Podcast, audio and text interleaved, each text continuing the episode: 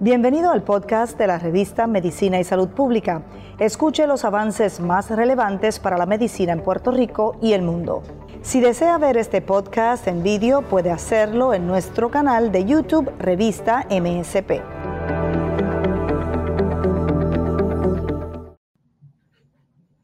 Hola, buenas a todos que nos están viendo.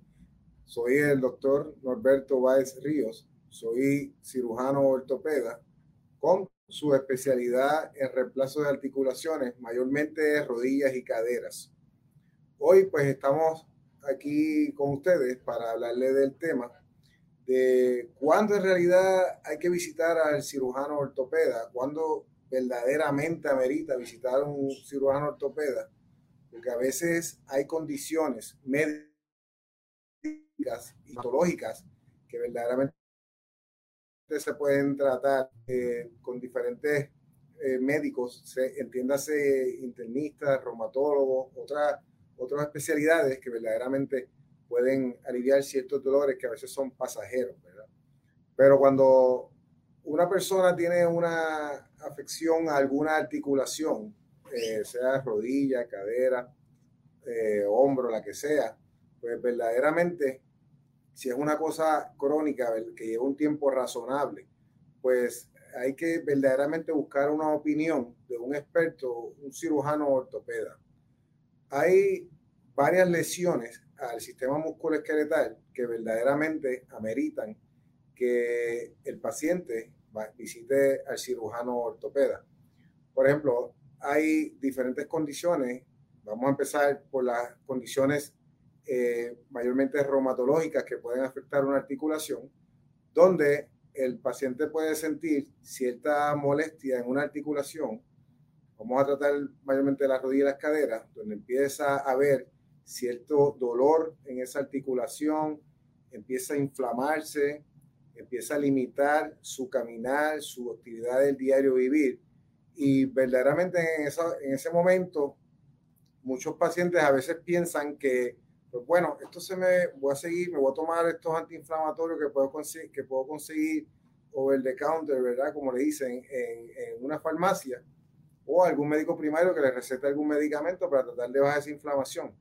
Usualmente la mayoría de los pacientes piensan que, pues, ¿verdad? Es algo pasajero porque esto no lo tenía ayer, esto vino hoy, o esto, o esto empezó hace dos días y pues debe ser algo sencillo y verdaderamente puede desaparecer si tomo algunos medicamentos.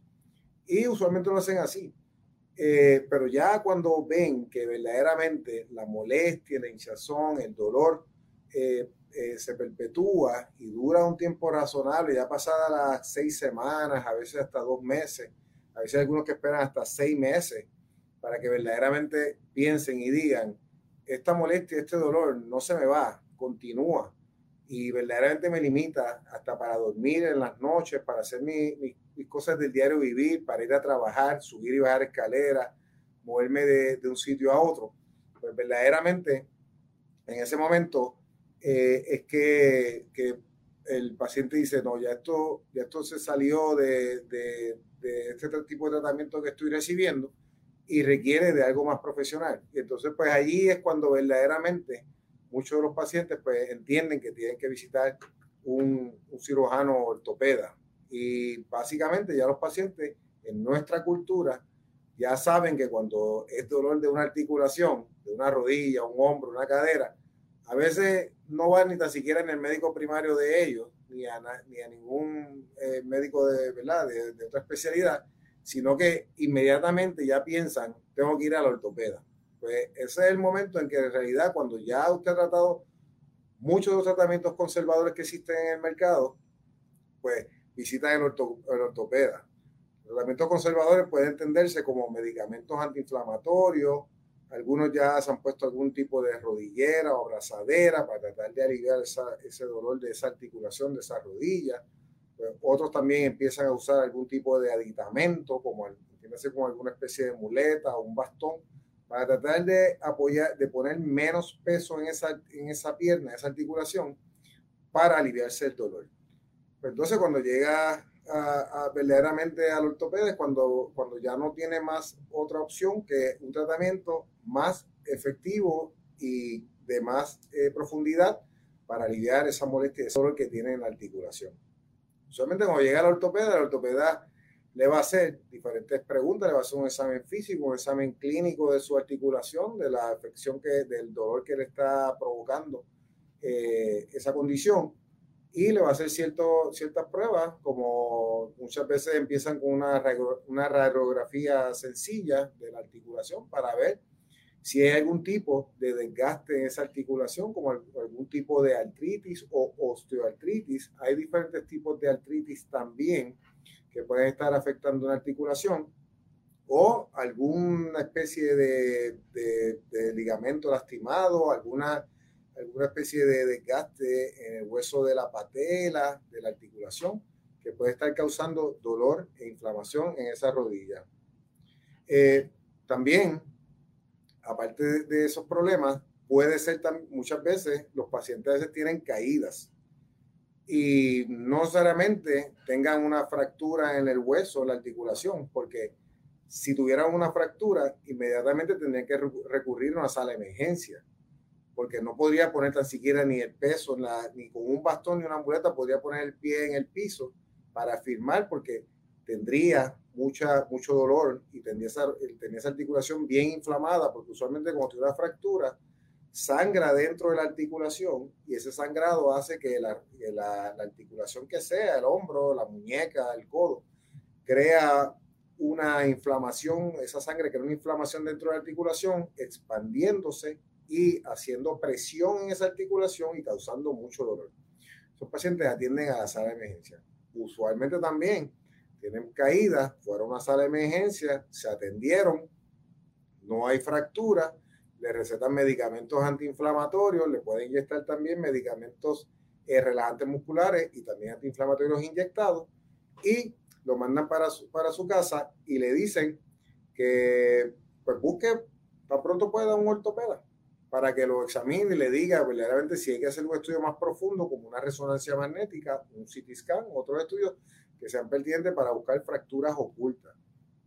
Pues muchos, algunos pacientes tienen caídas también sencillas en la casa que no requieren de sala de emergencia y usualmente pues ellos se tuercen, tienen una torcedura de la rodilla, de un tobillo, de un, de un, de un codo, de un brazo, así sea eh, haciendo una fuerza de jalar en su casa, se lastiman el, el brazo, el hombro y entonces las muñecas, el, área de, la rodilla.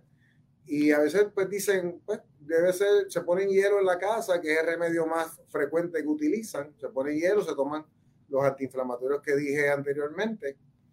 Y pues esperan un tiempo. Muchos de ellos, pues definitivamente sí, se lastiman y como en tres o cuatro semanas ya se empiezan a sentir mejor. Y pues no requieren de una ayuda de un ortopeda, pero muchos de esos también que se lastiman, eh, se le inflama la articulación y no mejoran, siguen con molestia, no pueden subir y bajar escaleras, aún treparse a la cama, cuando van a vestir la, la cama, les molesta el arrodillarse, eh, les molesta también cuando se tienen que doblar para recoger algo del piso. Eso le, le, le impide su actividad del diario vivir. Ahí es el momento que muchas veces ellos dicen, no, ya esto se pasó del tiempo que debería tener para mejorar y sigue molestando. Eh, así que prefiero mejor hacerme eh, una evaluación con un médico ortopeda para que me diga que exactamente puedo tener la articulación. Ahí cuando mayormente llegan a la oficina de los ortopedas para, para ver qué, qué es lo que pueden tener y entonces pues el ortopeda le hace exámenes diferentes eh, para, para, ver qué, qué, es lo que tiene, ¿verdad? Empiezan por una radiografía. Usualmente también, estoy viendo aquí a Daniela Osorio, que me está preguntando qué exámenes debo hacerme para saber si tengo una fractura en mi cadera. Bueno, para tener una fractura de la cadera, usualmente ocurre, en, una fractura de cadera ocurre en pacientes mayores. Mayores, entiéndase, pacientes que tengan más de una edad de 65 años, un poco ya cuando el paciente entra en un periodo de osteoporosis o el hueso está débil, eh, ¿verdad? En calidad ósea, y el paciente tiene una caída, usualmente una caída de, bajo impacto, de, no una caída de, como un accidente de auto ni nada por el estilo, que también puede ocurrir. Pero la mayoría de las fracturas de cadera es, esta persona que está en su casa, quizás tuvo un tropezó o resbaló en su propia casa, se cae sentada o de lado y tiene ese golpe en la cadera. Usualmente es un paciente que se queda tirado en el piso, no se puede mover de tan, de tan dolor que tiene, de tanto dolor que tiene esa fractura que, que ocurrió en la cadera. No eh, eh, es un paciente que usualmente acaba, hay que buscarlo en ambulancia y llevarlo a una sala de emergencia. No es un paciente que uno pueda montar en un carro y llegar a una sala de emergencia con él, porque esa fractura de cadera duele demasiado, tanto que el paciente se queda inmóvil. Y la, la, la, la, estudio de preferencia para evaluar una fractura de cadera usualmente es una placa sencilla una placa, una placa uno puede ver verdaderamente el tipo de fractura. Hay diferentes tipos de fractura de cadera, pues es una fractura del cuello femoral, está el hueso del fémur que tiene un cuello y ahí se puede romper, o también puede ser un poco más abajo del cuello femoral que se llama una fractura intertrocantérica o, una fractura que pues, es la, de las más comunes que ocurre en cadera. Bueno, eh, después de una, eh, usualmente estas fracturas de cadera requieren fijación. No, no se pueden dar tratamiento de medicamentos. Estos pacientes requieren que, que se haga una cirugía. Eh, cuando esta fractura se ocurre, como está preguntando Marcela Moreno, me pregunta que si después de una cirugía de cadera es común que se presente dificultad para desplazarse o se deba alguna falla en el procedimiento. Usualmente una fractura de cadera se, se utiliza un clavo intramedular que agarra ese tipo de fractura. Ese clavo es bastante rígido para que eh, eh, acomode esa fractura en su sitio la, y la fije rígidamente, porque para que el hueso sane necesita rigidez. Y esa rigidez la provee el implante que se pone en la cadera. Si el paciente por alguna razón tiene alguna mala pisada en la casa o donde sea, o empieza a poner peso en esa fractura antes de lo debido, esa fractura puede colapsar un poco, se puede desplazar. Pero si la fractura, eh, eh, es bien raro que después que una fractura esté bien fija con ese implante, no, no se desplace. de manera que se desplace en realidad. Si se desplaza es porque algún tornillo se zafó o algo no estuvo bien puesto y eh, obviamente la fractura no se va a contener en su sitio y se va a desplazar. Bueno, dice aquí Dorelín Aristiguietti eh, que otras patologías pueden causar dolor en cadera y dolor lumbar. Bueno, el dolor de cadera, de las patologías que más ocurren, pueden ser dolor osteoartritis, tanto en la cadera como en la espalda. Usualmente la, la osteoartritis e inflamación en la cadera puede verse en conjunto con, la, con el problema de la espalda. Tanto así que a veces se confunde. Hay que evaluarlas en conjunto las dos, tanto la espalda como la cadera. Porque usualmente cuando uno pone un peso en una articulación y esa articulación está afectada, la carga pasa a la próxima articulación. Por ejemplo, un paciente que padece de un tobillo, para un ejemplo, usualmente ese tobillo como está afectado y está inmóvil, pues la presión pasa a la rodilla. igual, y sigue así mismo. Un paciente que padece de la rodilla y a veces como inmovilizan la rodilla y arrastran la rodilla para caminar la pierna completa, empiezan a lastimarse un poco más arriba la cadera y la espalda baja. Tengo muchos pacientes que también cuando a veces antes de operarse la rodilla, que es lo más que yo hago, yo hago mucho implante de rodilla y cadera, eh, es mi práctica principal. No hago fracturas regulares, lo que hago más son implantes de rodilla y cadera. Cuando yo un paciente de rodilla, usualmente me dice, doctor, tengo un dolor en la rodilla y me, y me coge hasta la parte de atrás de la espalda, la parte baja de la cadera, y eso me limita demasiado. Yo le digo, vamos a ver porque le hago estudios de las caderas, se ven bien, la espalda tiene un poco de artritis y le limita un poco el movimiento. No es hasta que a veces le hago el reemplazo de la rodilla o le hago la cirugía que tenga que hacer en la rodilla, porque hay diferentes tipos de cirugía en la rodilla, pues, ¿verdad? Mayormente son la artroscopía y el reemplazo de la articulación, que le hago esa cirugía y el paciente inmediatamente llega a mi oficina y me dice, doctor, ¿sabe? El dolor que tenía en la espalda baja y en la cadera desaparecieron después de la operación. ¿Por qué? Porque ya volvió a su normalidad el, el, la manera en que camina, su anatomía, su, toda, todo su conjunto de articulaciones, porque todas las articulaciones en conjunto funcionando y trabajando es una sola pieza. Ese es el cuerpo humano, así que funciona. Marisa Pernia pregunta, a mí me duele mucho la cadera cuando hago mucho oficio en mi casa, me duele tanto que no puedo agacharme y caminar. Bueno, depende. Hay otras, hay otras condiciones también de cadera que no solamente son artritis y condiciones, ¿verdad? Que, que, requieran cirugía y cosas de estas. Eh, en la cadera, muchas veces también, especialmente en las mujeres, suelen tener un poquito las caderas más ensanchadas que los hombres y padecen de condiciones como bursitis de cadera.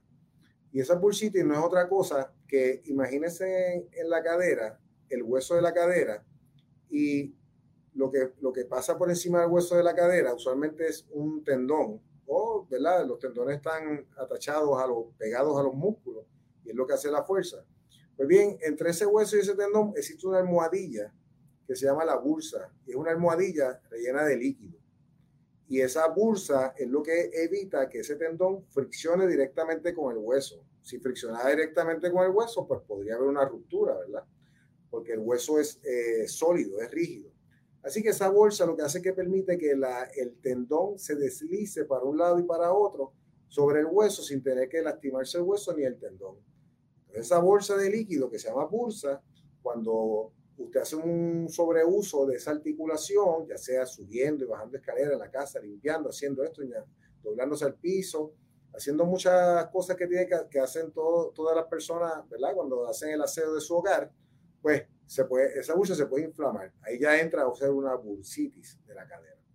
Y usualmente estas condiciones no son eh, condiciones quirúrgicas, ¿verdad? Esto es un momento también para visitar a su ortopeda, eh, porque el ortopeda le puede determinar verdaderamente si es algo fuerte, algo verdaderamente dañino en la articulación de la cadera, ¿verdad? Entiéndase articulación en el cartílago o, o en el hueso de la cadera, versus si es algo en los, en los tendones o en los ligamentos o en la bursa, que ya eso es tejido blando en la parte de afuera de la cadera, no en la articulación. Y es por el sobreuso de lo que usted hace con, con, en su actividad diaria. Ya el tratamiento de esto muchas veces es tratamiento médico, el tratamiento conservador. En cuanto, entiéndase, muchas veces se da antiinflamatorio, se da relajantes musculares, en algunas ocasiones hay que llegar a inyectar esa bolsa para bloquearla, para aliviar el dolor. En otras ocasiones también alivia mucho la terapia física, eh, la corriente, el ultrasonido en esa cadera, masajes eh, para tratar de aliviarla y, y, aliviar el dolor. Son condiciones que se pueden aliviar de esa manera. Nunca llega a una cirugía una bursitis de la cadera, nunca. Muy rara a la vez y eso en ocasiones, yo no lo he visto eh, hace tiempo que nadie se atreva a hacer una, una bursectomía de la cadera. Santiago Daza me pregunta, trabajo con redes de telecomunicaciones y constantemente tengo que cargar equipo pesado. Hace unas semanas estoy presentando un dolor en la rodilla derecha, tengo cita médica un mes y me gustaría conocer algunas recomendaciones mientras asisto a mi consulta médica. Bueno, Santiago, lo primero que tienes que ver, estás cargando equipo pesado. Eh, me luce que, eres una persona eh, joven, ¿verdad? Bien activa. Y, y, eso, eso significa que tus articulaciones deberían estar bien Así que yo entiendo, por lo que, por, así lo que estoy mirando en tu cuadro, me parece que es que estás haciendo un sobreuso de tus rodillas con el peso. Quizás le estás poniendo una carga y tus patelas, que es lo más que se lastiman, cuando vas a subir ese equipo, de moverlo de un sitio a otro, se están afectando y tu dolor me imagino que debe ser en la parte de al frente de la rodilla. Hay diferentes dolores en la articulación que uno puede identificar más o menos qué es lo que el paciente tiene afectado dolores en la parte dentro de la rodilla, en la parte de afuera de la rodilla, podemos estar mirando los meniscos de la rodilla. Los meniscos no son otra cosa que una almohadita dentro de la rodilla, una rodilla, eh, una, una articulación de la rodilla, pero cuando es dolor en la parte de frente de la rodilla, usualmente suele ser la patela. La patela es ese hueso, eh, ¿verdad? Que está flotando en la parte de la frente de la rodilla, donde se insertan dos tendones importantes, que es el tendón del cuádriceps y el tendón de la patela. Y esas, esas articulaciones se pueden afectar. Eh, usualmente eh, vemos en la rodilla, aquí tenemos la rodilla y estos son los meniscos dentro de ella. Los meniscos son dos almohaditas dentro de la rodilla, una por dentro y una por fuera.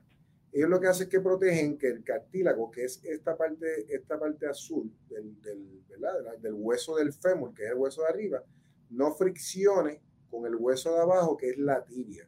O sea que ellas son como unas almohadillas dentro de la rodilla que permiten que los huesos friccionen uno sobre otro y que no haya una, una, interacción directa entre ellos para que no haya, ¿verdad? No se lastime ese cartílago, se desgaste en un futuro y pueda entonces tener alguna otra cirugía adicional en, ella. La patela, que es el huesito, es el hueso que dije que está flotando aquí en la parte de arriba de la rodilla, ella, ella articula en este, en este surco que está aquí en el fémur y, él, y es la que hace que verdaderamente cuando uno doble y estira la rodilla, pues se pueda lastimar. Y esa patela, pues a veces el, el, síndrome de sobreuso de la patela causa una condición que se llama condromalacia. Condromalacia es una palabra compuesta de condro de cartílago y malacia, pues, de que no, no está muy bien ese cartílago, está un poquito afectado, ¿verdad? Así que hay diferentes gradaciones de condromalacia, pero no voy a entrar en eso ahora porque son diferentes condiciones que pueden afectar y pueden lastimar la rodilla la parte del frente.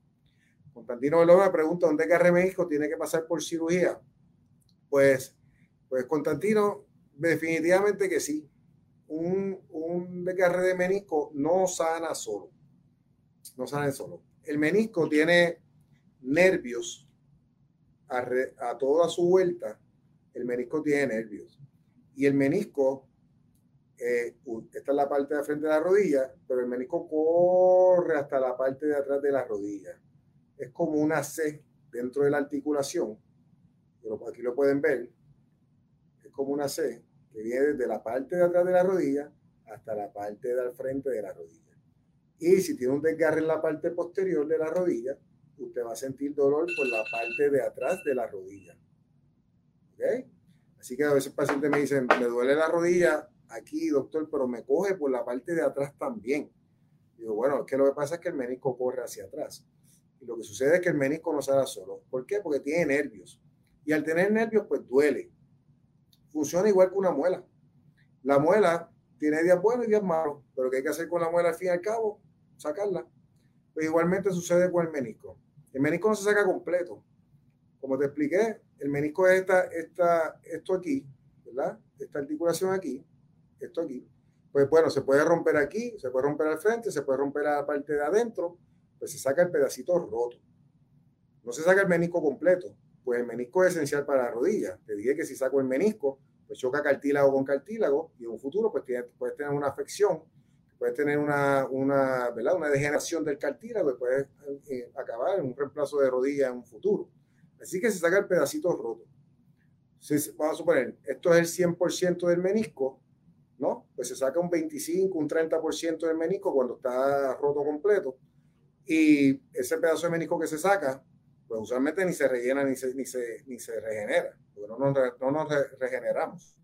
Así que eh, de un 100%, puede ser que te quede un 70% del menisco, se te quita el dolor, tu rodilla va a ser igual que la otra, no vas a tener dolor, pero te quedas con un poco menos de menisco. Pero eso no te va a afectar en tu vida. Por eso es que el menisco no sea completo, porque el menisco es esencial para la rodilla. Pero el médico puedes conseguir varios, varias alternativas de tratamiento, te pueden dar antiinflamatorios, te pueden inyectar, te puedes poner una rodillera, te puedes poner todo, tipo de tratamiento, pero el menisco siempre va a seguir molestando. Todos los tratamientos que te des para el menisco van a ser tratamientos paliativos, van a ser tratamientos que te van a aliviar, no te van a curar. La única cura para una rotura de menisco es operarla. ¿Cuándo operarla? Pues eso es decisión del paciente. El ortopeda te va a decir, mira, tienes una rotura del menisco, está así, está así, está un poquito, ¿verdad? No es una rotura muy grande, una rotura bastante extensa. Puedes esperar un tiempo. La cirugía de, menisco es completamente electiva. Es cuando el paciente decida. El ortopeda te va a decir lo que tienes. Cuándo hacerlo lo decides tú. Tú decides cuándo verdaderamente quieres esa cirugía. Hay gente que esperan tres meses porque están trabajando, esperan seis meses. Hay gente que nunca se quieren operar. Bueno, mi lady pregunta, doctor, tengo orden de reemplazo de rodilla derecha, tengo 61 años, no puedo caminar mucho, el dolor es muy fuerte. ¿Hay algún medicamento que me recomiendas me opero? Gracias, mi lady. Eh, esta es de Santa Marta, Colombia. Pues mi lady, eh, verdaderamente si ya estás para un reemplazo de rodilla, eh, que significa que tu artritis está bastante avanzada, está, tu rodilla está deteriorada y verdaderamente pues los tratamientos que, que, encuentres van a ser tratamientos conservadores. Puedes tomar antiinflamatorios, hay diferentes medicamentos antiinflamatorios en tu país que son, bien, son iguales a los de acá. digo que son diferentes nombres, pero usualmente el genérico debe ser más o menos parecido al que tenemos por acá también. Son medicamentos antiinflamatorios que puedes conseguir con algún médico que te pueda prescribir, cualquiera de ellos. Entonces también existen inyecciones de la articulación, inyecciones de rodilla. Las inyecciones que se utilizan pueden ser inyecciones de esteroides, que son las más que se, que, ¿verdad? Son las más que cualquier ortopeda puede utilizar para tratar de aliviar el dolor. Y si esas no fuera, no pudieran ayudarte, están las famosas inyecciones también de viscosuplementación. Son las inyecciones de ácido hialurónico, que esto es lo que es como un gel que se pone dentro de la rodilla. Es como básicamente, algunos pacientes me dicen, quiero que me ponga ese relleno dentro de la rodilla. No es un relleno como tal, es, es un gel sintético hecho por ingeniería biomédica para tratar de crear una buena fricción entre los dos cartílagos dañados del fémur y la tibia para que la fricción no sea tanta y que el dolor disminuya. No es un antiinflamatorio ni nada por el estilo. Wilson me escribe, doctor, tengo una pregunta. ¿Qué tan recomendable es usar las férvulas de la rodilla cuando realizó ejercicios? Total. Algunas veces me duele y me recomendaron usarlas.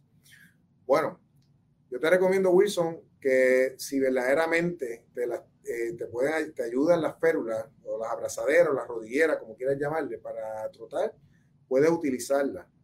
Eh, lo que hace la rodillera básicamente es ayudar con la carga que tiene la rodilla. Pero te recomiendo también que hagas ejercicios de algunas pesas livianas. Trata de hacer mucho peso, poco peso y muchas repeticiones para fortalecer los músculos del cuádriceps y del que es el músculo que está al frente del muslo y del hamstring, que son los músculos de la parte de atrás de la rodilla. Si uno tiene una rodilla fortalecida y los músculos alrededor de la rodilla están fuertes, verdaderamente la carga y el dolor de la rodilla va a ser menos cuando uno pisa, cuando uno da un paso, ¿verdad? Cuando uno pisa directamente en el suelo, hay una fuerza de, de acción y una de reacción. La acción es cuando uno pisa, cuando pone el pie directamente en el piso. Y la reacción es la fuerza que hace el piso sobre tu pierna. ¿Ok? Esa es la fuerza que llega a tus rodillas. Si tus músculos alrededor de las rodillas están fortalecidos, esa fuerza que viene hacia arriba, hacia tus rodillas, la absorben esos músculos y no llega a la articulación. Si tienes una pierna atrofiada y los músculos están flácidos y no están tan suficientemente fortalecidos, esa fuerza que sube para tu rodilla va a, va a hacer acción directamente en tu articulación en la rodilla y te va a molestar, especialmente la patela, la parte de al frente, porque ese huesito que no tiene vínculo ninguno con los huesos de adentro, está flotando ahí al frente, es el que hace toda la tracción y toda la fuerza. Así que si te molesta mientras trotas y corres y la rodilla te ayuda, sí la puedes utilizar, no hay problema. Te recomiendo también que intentes las bandas patelares, que son las bandas que se ponen debajo de la patela, que es una bandita fina. Te puede ayudar también para trotar y no tienes que usar la rodillera tanto. Inténtalo. Laura nos dice, doctor, yo hago ejercicio todos los días y tengo un dolor en las rodillas cada vez que hago sentadillas. ¿Tengo que dejar de hacer ejercicio? No tienes que dejar de hacer ejercicio eh, tienes el mismo problema que estoy explicando de las patelas. La, las sentadillas o los squats, los famosos squats que la gente hace, lastima mucho las patelas y los tendones, el tendón patelar. Eh, eso le sucede tanto así que esa, esa, rodilla se llama el jumper's knee, la rodilla del brincador, porque toda persona que antes brincaba, especialmente los nadadores, cuando iban a, a brincar para nadar, ¿verdad? Y todavía lo hacen eh, pacientes que van, que van a empezar a correr, los corredores, les duele la rodilla la parte de al frente por la tracción que le hacen al tendón de la patela. Usualmente mientras estás haciendo las sentadillas o los squats, no te molestan las rodillas. Puedes hacer todas las sentadillas que tú quieras, pero cuando dejes de hacer las sentadillas y te sientes en una esquina a descansar, eso te va a empezar a latir. Yo atendí a los jugadores de baloncesto de aquí, los atléticos, muchos años atrás. Yo fui co-dueño de ellos. Y siempre que yo atendía a esos muchachos por cuando acababan todos los juegos, ellos jugaban los cuatro cuadros cogidos y brincaban terrible. Eran unos artistas. Pero cuando llegaban, teníamos que ponerlos a todos en los, en los lockers con bolsas de hielo y tape alrededor de la rodilla para tratar de aliviar ese problema que tenían de la patela y el tendón. Ocurre lo mismo, es el tendón. Te recomiendo lo mismo que dije al paciente anterior, las bandas patelares para hacer squat. Si no, no hazlo sin peso, por favor. No pesas y puedes hacer unas pocas de sentadillas. ¿Ok?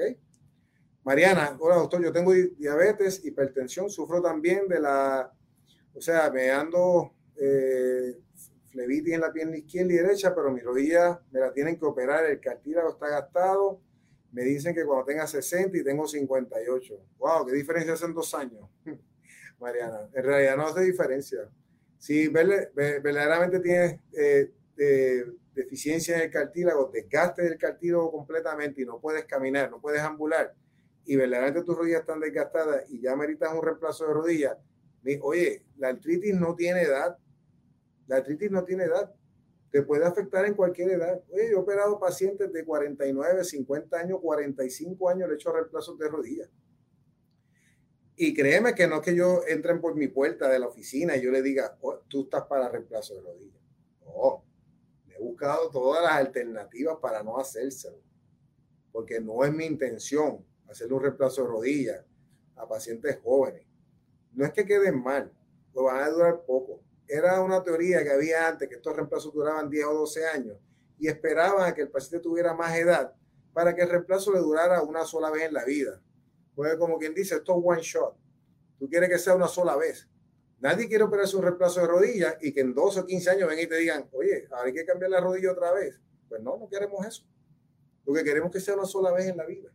Que sea para que con eso tú tengas para hacer todo lo que tú quieras. Pero hoy en día, gracias a Dios, todos estos metales, todos estos implantes, los plásticos que van entre los metales y la prótesis como tal, tiene una longevidad de casi de 20, 25 años, bien cuidado. No es que te vayas a trotar por ahí, ni a brincar, ni a correr, porque tienen, van a tener un plástico que se puede desgastar con el tiempo. Pero ellos están diseñados para caminar no sé cuántas millas, cuánto tiempo, y la durabilidad de estos implantes pueden ser bastante. Así que ya ese, ese mito que había de que no, está muy joven para un reemplazo de rodillas, pues ya, mira, se ha hecho estudios en los Estados Unidos a diferentes organizaciones a las cuales yo pertenezco, a la American Academy of Hip and Knee Surgeons, y otras, y otras, y otras, y otras asociaciones donde se han operado muchos pacientes, eh, de muchos pacientes jóvenes y que están en la fuerza laboral. En la fuerza laboral significa que están preocupados porque tienen cincuenta y pico, cuarenta y pico de años, necesitan un reemplazo de rodilla y doctor, ya no puedo trabajar más, ¿qué es eso? No, ellos vuelven a operarse y vuelven a trabajar y, y eso, eso, esa fuerza laboral la estamos viendo ahora. Son pacientes jóvenes que fueron muy activos en el pasado y algunos tienen herencia genética. No todo paciente que es joven que tiene desgaste de una articulación es porque brincó o jugó en canchas de, cemento y ni nada de eso. Porque ya son, ya son, ya son todos esos modernos. Son pacientes que a veces tienen una condición genética que se transmitió entre familias y se desgastó la articulación. Yo tengo familias completas de hermanos operados. ¿Ok? Bueno, Catherine pregunta, ¿cómo es un desgaste óseo para, cómo es que se desgasta el ocio para, es por un tratamiento. Un desgaste óseo es por un tratamiento. Bueno, dependiendo, el desgaste óseo, mm, bueno, el hueso no se gasta, lo que se desgasta es el cartílago. El cartílago es lo que, ¿verdad? Esto es el hueso, esto es el hueso, y el cartílago es esta parte aquí. ¿ves? Se nota que es diferente. Es lo que articula un cartílago con el cartílago del hueso abajo. Esa es la articulación. Y ese eh, se desgasta por diferentes razones. La razón, la, razón verdadera de por qué se desgasta un cartílago pues no, no sabemos ah, exactamente. Hay diferentes teorías ahora mismo. Eh, la que acabo de explicar, una es la genética, que pacientes jóvenes que vemos, yo he tenido pacientes de 75, 80 años, que lo he visto en mi oficina, eh, y tienen un cartílago de una persona de 20 o 25 años. Y yo digo, wow, tú no, tú no has hecho mucho en tu vida. Me dice, wow, doctor, yo trabajaba esto, hacía esto, hacía aquello otro, Y, y, y, no, y no significa tampoco que se, hay también diferentes condiciones. Muchas veces la gente me dicen, porque estoy obeso, se me desgastó la rodilla. No necesariamente tampoco. No necesariamente. Yo tengo pacientes obesas que no tienen nada de desgaste en la articulación. Y lo he tenido bien delgado, bien flaco, que le tengo que reemplazar la rodilla y digo, ¿tú has sido toda tu vida así delgado? Me dice, yo nunca he pasado de 175 libras. Hombres. Y yo digo, bueno, pues ya hay otros factores por los cuales se desgasta una articulación, no solamente la obesidad. Constantino me pregunta, ¿el reemplazo de rodilla qué porcentaje de funcionalidad tiene? Ya no se puede correr. Bueno, eh, yo diría que el porcentaje de funcionalidad de un reemplazo de rodilla es bien alto hoy en día.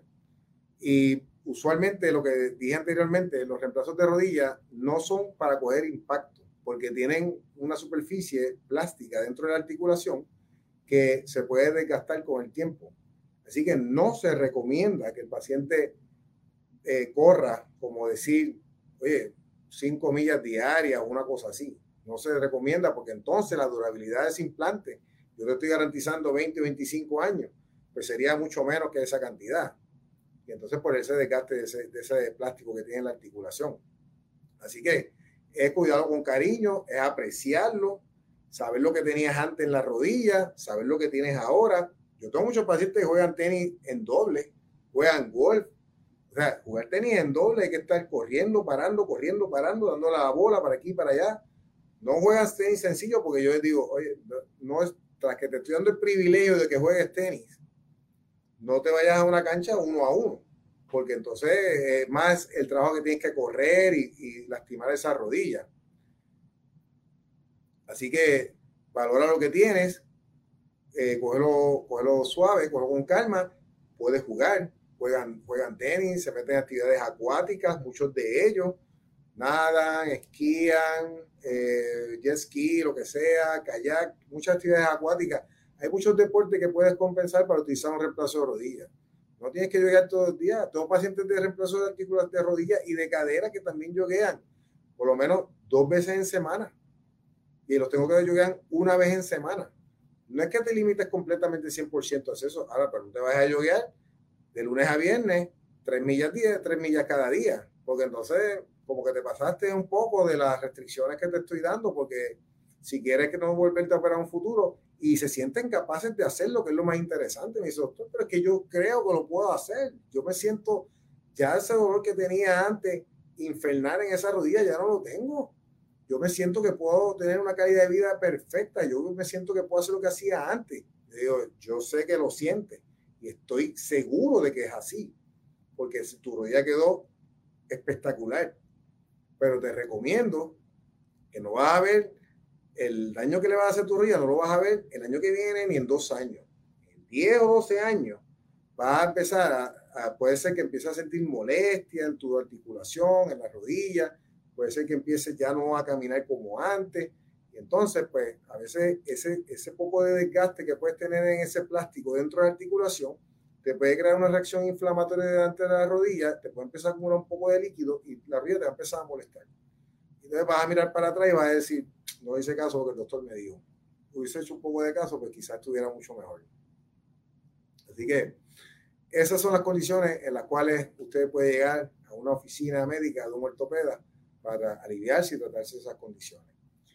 Decía también de que muchas de estas caídas, como las fracturas que ocurren en la rodilla, en la cadera, pues eh, son fracturas que pueden que pueden, ¿verdad? Se tratan muchas veces quirúrgicamente, pero no necesariamente cuando usted se cae tiene que tener una rotura en, tanto en la cadera. También cuando se cae eh, y se lastima la cadera, hay que velar mucho la espalda, porque pacientes que sufren de condiciones como osteoporosis, la calidad del hueso baja, la intensidad y la densidad ósea, que es lo que verdaderamente uno tiene cuando tiene osteoporosis, eh, pues baja, eh, baja significativamente. Eh, la osteoporosis se ve mucho, ¿verdad? Es más frecuente en las mujeres, pues cuando ya la mujer entra en un periodo, cuando ya el nivel de hormonas no es el mismo, pues la densidad ósea empieza a bajar y la calidad del hueso pues disminuye. Así que hay diferentes estudios que puedes hacerte para verificar esa osteoporosis. Acuérdate que está la densitometría ósea, que es bueno que después de los 45 años siempre tengas una de base para evaluar cómo está esa calidad de hueso tuyo. Si tuviste una menopausia temprana, entiéndase porque te removieron la matriz o los ovarios por cualquier condición médica que hubiese tenido que incurrir en esa cirugía, pues tu calidad de hueso va a tener una menopausia temprana y entonces eso te va a causar una osteoporosis temprana. Y acuérdate, si empiezas a tomar suplementos de calcio y vitamina D, vitamina D3, pues esa, de, esa, esa pérdida de masa ósea no va a ser tan, tan espontánea, ¿verdad? Puedes, tú puedes hacer que esa pérdida de masa ósea sea bien rápida o sea suave, paulatinamente, hasta que, ¿verdad? Tengas una condición bastante estable y una vida normal porque está también la osteopenia. La osteopenia es una condición que está, lo que es, la osteopenia está en el medio. Ni es normal, ni es osteoporosis. Está ahí en el medio. Pero si la descuidas, te cae en osteoporosis. Es como la antesala de la osteoporosis. O sea que eh, esa condición también es muy frecuente porque esos pacientes dicen, no, doctor, yo no tengo osteoporosis, lo que tengo es osteopenia. Y yo, sí, sí, pero eso es una osteoporosis leve, que si no la cuida y no la trata, no va a ser nunca normal por más que la trate, ya no va a llegar a ser normal. Pero si no la cuida, te puede caer en osteoporosis. Esos pacientes son pacientes que a veces se caen y caen sobre la muñeca y tienen una fractura de muñeca que es de las fracturas más comunes que ocurren en pacientes que tienen osteoporosis. Y esa fractura de muñeca, pues usualmente requiere tratamiento, requiere inmovilización para que el hueso sane. Y esa condición usualmente te va a llevar a una sala de emergencia. En una sala de emergencia te van a inmovilizar la fractura porque ahí no te van a operar si no es una fractura muy, y, entonces te van a mandar a la oficina del ortopeda.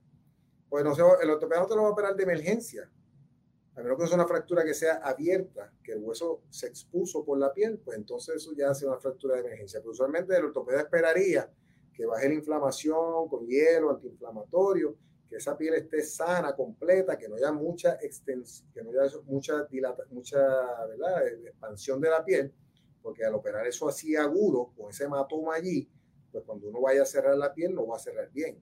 Va a quedar un poquito tensa, se puede abrir, se puede infectar, puede haber otras complicaciones que uno no quisiera. Así que el ortopeda, tanto en otras articulaciones como tobillo, hombro, la articulación que sea, el ortopeda va a esperar que, que esa inflamación baje y que cuando sea el momento indicado, qué sé yo, cinco o siete días, pues él va a decir, pues bueno, vamos a, entonces a hacerte la fijación de la fractura, porque esa inflamación ha bajado. Y la fijación de la fractura, pues va a variar de acuerdo a lo que, a lo que el ortopeda vea, el tipo de desplazamiento que tenga de la fractura. Puede ser tan sencillo como ponerte un yeso, puede ser que haya que poner un clavito, puede ser que haya que abrir y poner una placa con tornillos. Hay diferentes opciones de tratamiento para una fractura de muñeca.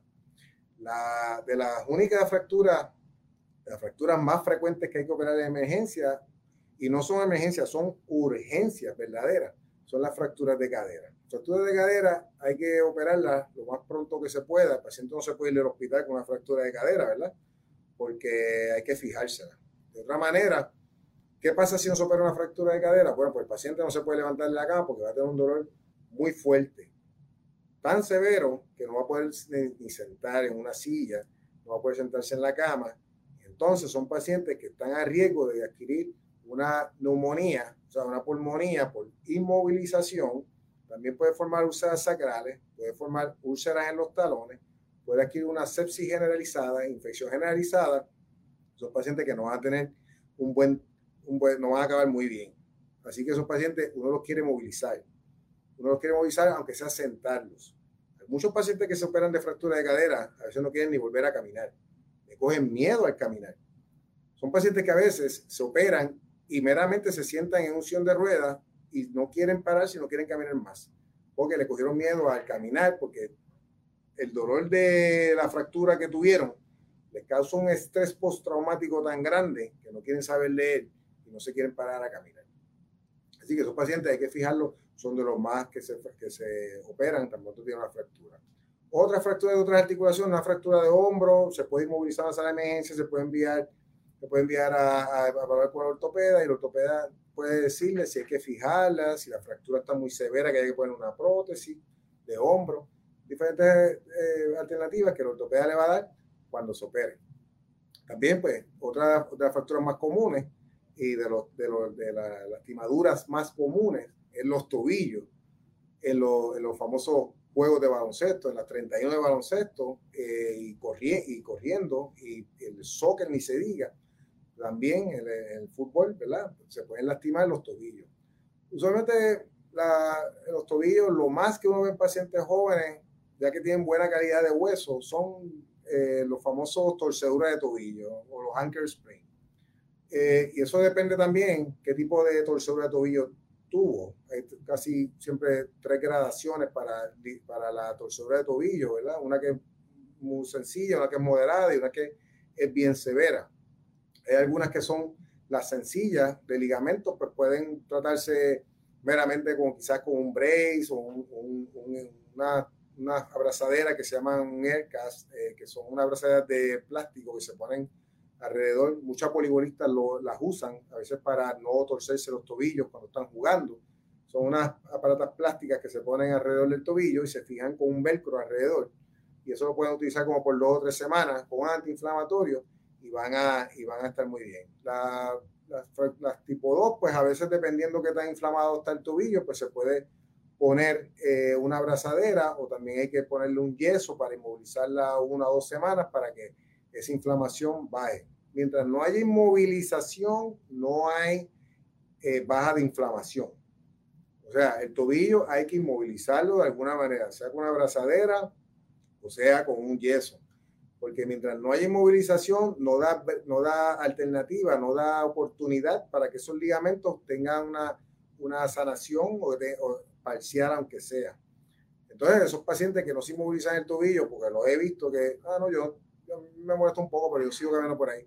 A veces están seis meses con dolor en el tobillo y siempre le molesta y se ponen un zapato y el tobillo se le hincha y hacen una actividad y vienen por la, noche, por la tarde y otra vez el tobillo hinchado y se ponen hielo antiinflamatorio eh, eh, y entonces eso, eso, eso de lo más que se ve son torceduras de tobillo.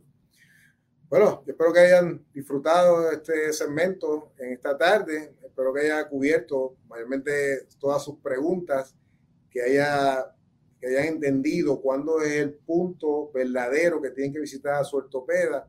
No vacilen en visitarlo si tienen alguna duda, alguna pregunta. Si Yo tengo pacientes que a veces vienen y me dice, doctor, ya vine a su, a su oficina, pero ya no tengo dolor. Se me quitó.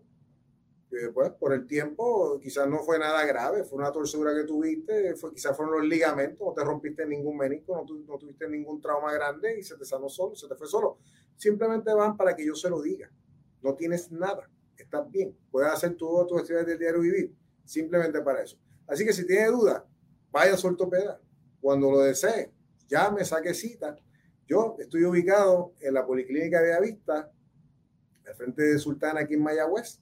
Estoy los lunes y los miércoles de 8 y 30 a 4 y 30. Uh, mis teléfonos son 787-831-0181 y 787-805-4949.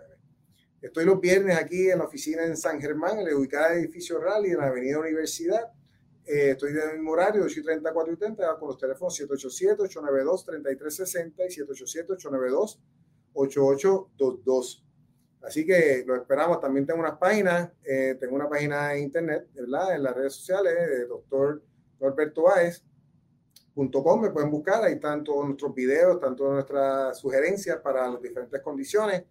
También tengo, también tengo nuestra página en Instagram también, doctor.norberto Baez, y me pueden en Facebook también me pueden buscar bajo doctor Norberto Baez Ríos, y ahí pueden ver también nuestros videos, pueden ver nuestras explicaciones, pueden ver los diferentes comentarios de nuestros pacientes que todos los días nos hacen preguntas y todos los días le contestamos hasta lo que mejor que podamos. Con mucho cariño, mucho amor. Dios me los bendiga y recuerden que la vida es movimiento. Gracias, buenas tardes.